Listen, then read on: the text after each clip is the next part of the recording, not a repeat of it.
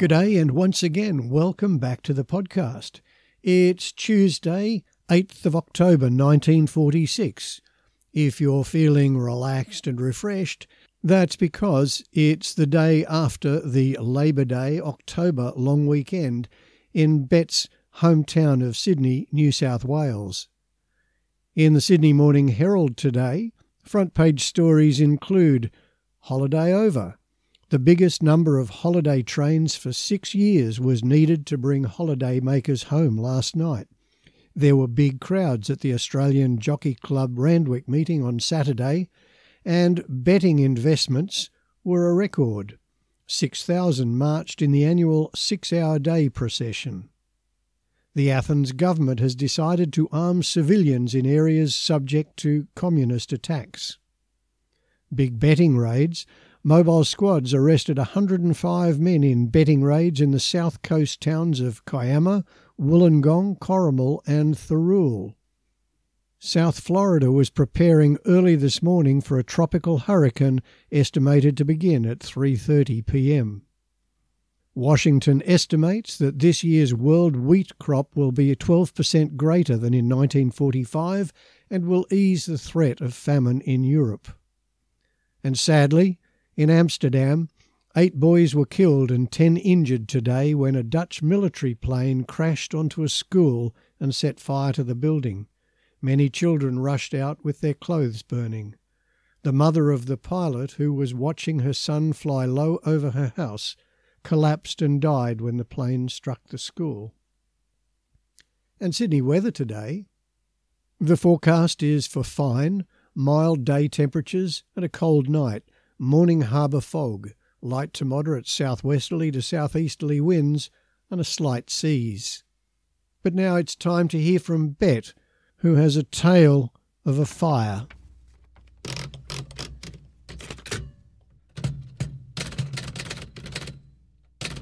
Mrs. Betty Suter, UNRRA Regional Office, Nanchang, Jiangxi, 8th of October 1946. My dear family and friends, why should I choose this morning to write to you? Goodness only knows. There are lots of little men sitting on the top of my head, kicking at my forehead with their heels. Why, oh, why do we do these things? And yet, I think that we had some good reason last night because. But I should start at the beginning of the story. It all began with a little charcoal fire in Kay's bedroom the night before last. We had had a cold, dreary day and decided to see whether the fireplaces were real or only for appearance sake. A small charcoal, only available fuel, fire was set up, therefore, in Kay's room and in ours, both upstairs, on opposite sides of the hall, at the very front of the house. We enjoyed the glowing embers and found the fireplaces quite satisfactorily. Though still glowing a little in the centre, the fires were practically out when we went to bed. In the morning, the usual pile of ashes remained in both grates, dreary and dull, and we told the amah to clean it out quickly. Breakfast yesterday morning was a quiet affair. Mondayitis, I suppose. In the midst of the quietness, came a pounding down the stairs, accompanied by excited garble from one of the houseboys. I really think that he imagined he had seen a ghost of one of his ancestors. A thin wisp of smoke was curling upwards from the skirting board in the hall. Everyone upstairs, a few bricks removed from the wall, some buckets of water poured in, and that was the fire. Much excitement in a few short moments, and then I went bike riding and thought no more about it. During the day, we sent the carpenter up every now and again to make sure that there was no more smoke coming out, and we ourselves felt the heat of the wall every so often and decided that it was cooling off. Kay, the handyman around the place, said that we could keep an eye on it and that it was probably all right, but that the chimneys would have to be swept before we used them again. I was over in the other house, admiring Joan's new winter furnishings for her room, when I sensed some activity going on over here. so I came to have a look see.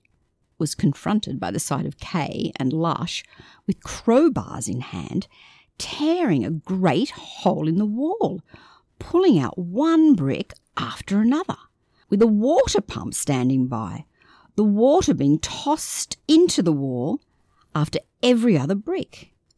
Kung, the houseboy, was rushing up and down stairs. Still, I do not know what he was doing. And two of our really dilly Yankee women were standing by, giving directions and never letting up on their inane chatter. As I entered the stage, so did Marge, and by this time the two boys were really sweating on the job. Leo hovered in the background and suggested that it was time for the fire brigade. Some demurred on the ground that the Chinese fire brigade would be more bother than it was worth, but Leo said, Bring them all in. Let's make this a good party. Marge and I were faced with the problem how to collect the fire brigade, if any. I tried the telephone and thought to ask in my best Chinese for a Chinese man from CNRRA who has some sense and not too much temperament. But the telephone wouldn't work. It usually doesn't.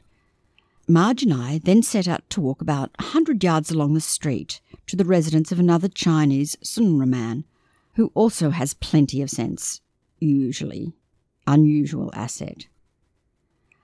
We took our office boy with us to do the talking, to arouse FC, and by this time it was about 10 pm.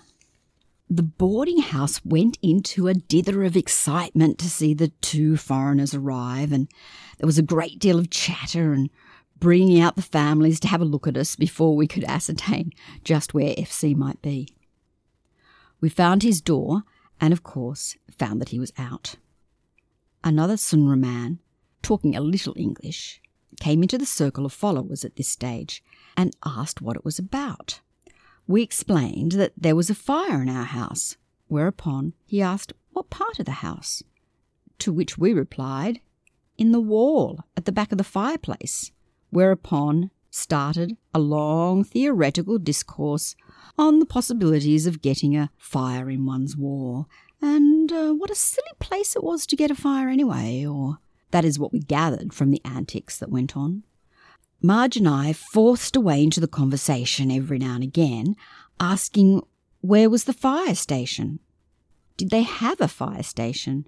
Did they have a telephone? Would our friend please come and try to use our telephone, etc.? No use. But after wasting quite fifteen minutes, in which time the house could have been in cinders, our friend thought that he had better come over and have a look. He looked, tried the telephone, which he had obviously never used in his life before, and then agreed to accompany us to the police station, which is a couple of hundred yards down the street in the other direction. By now it was 10:30, and the hole in the wall was assuming quite large proportions. As Marge and I and the Chinese friend started off for the police station, the office boy must have thought things were getting serious, requiring action, so he made for the bicycle shed, and planned, I suppose, a modern Paul Revere ride. I might mention at this stage that we arrived at the station and had entered negotiations well and truly before he came hurtling in on his bike. At the police station, there was an armed sentry on guard, bayonet fixed and all.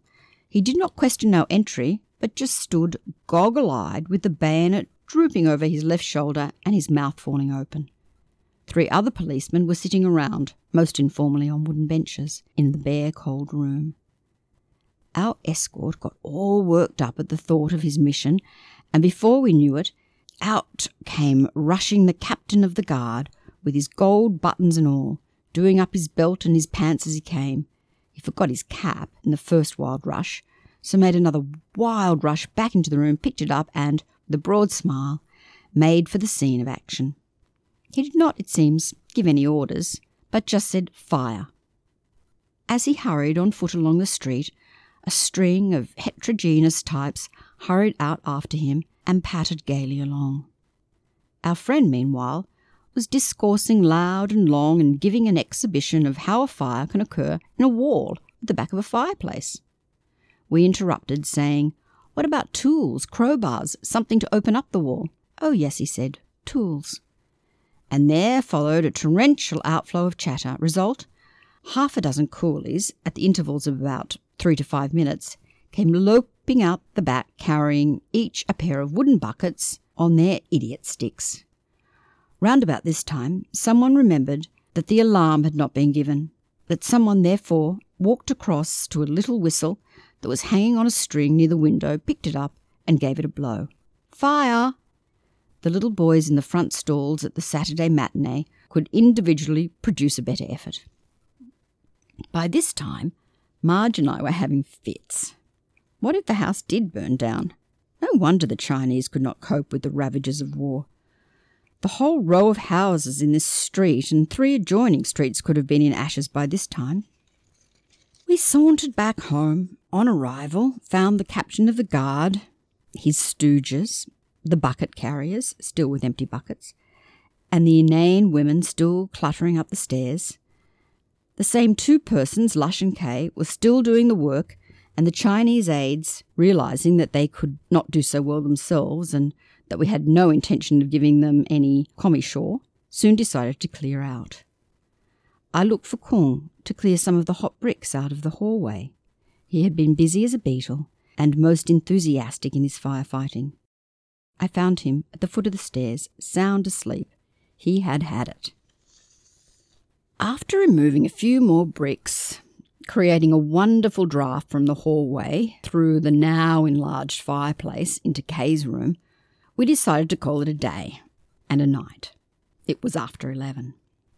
The hacking into the wall had uncovered two burning crossbeams. When the house was built, the wooden beams were covered by less than two inches of Chinese cement, which is porous, all around the fireplace. We made our way to Leo's room for a little pick me up, where it was alleged that we should keep watch for a while in case the smoke came up again. It was an excuse, but a rather poor one. Leo was all wound up, though, and full of amusement, so we just stayed on and on and got picked up further and further. It was a most amusing evening and rather an hilarious one.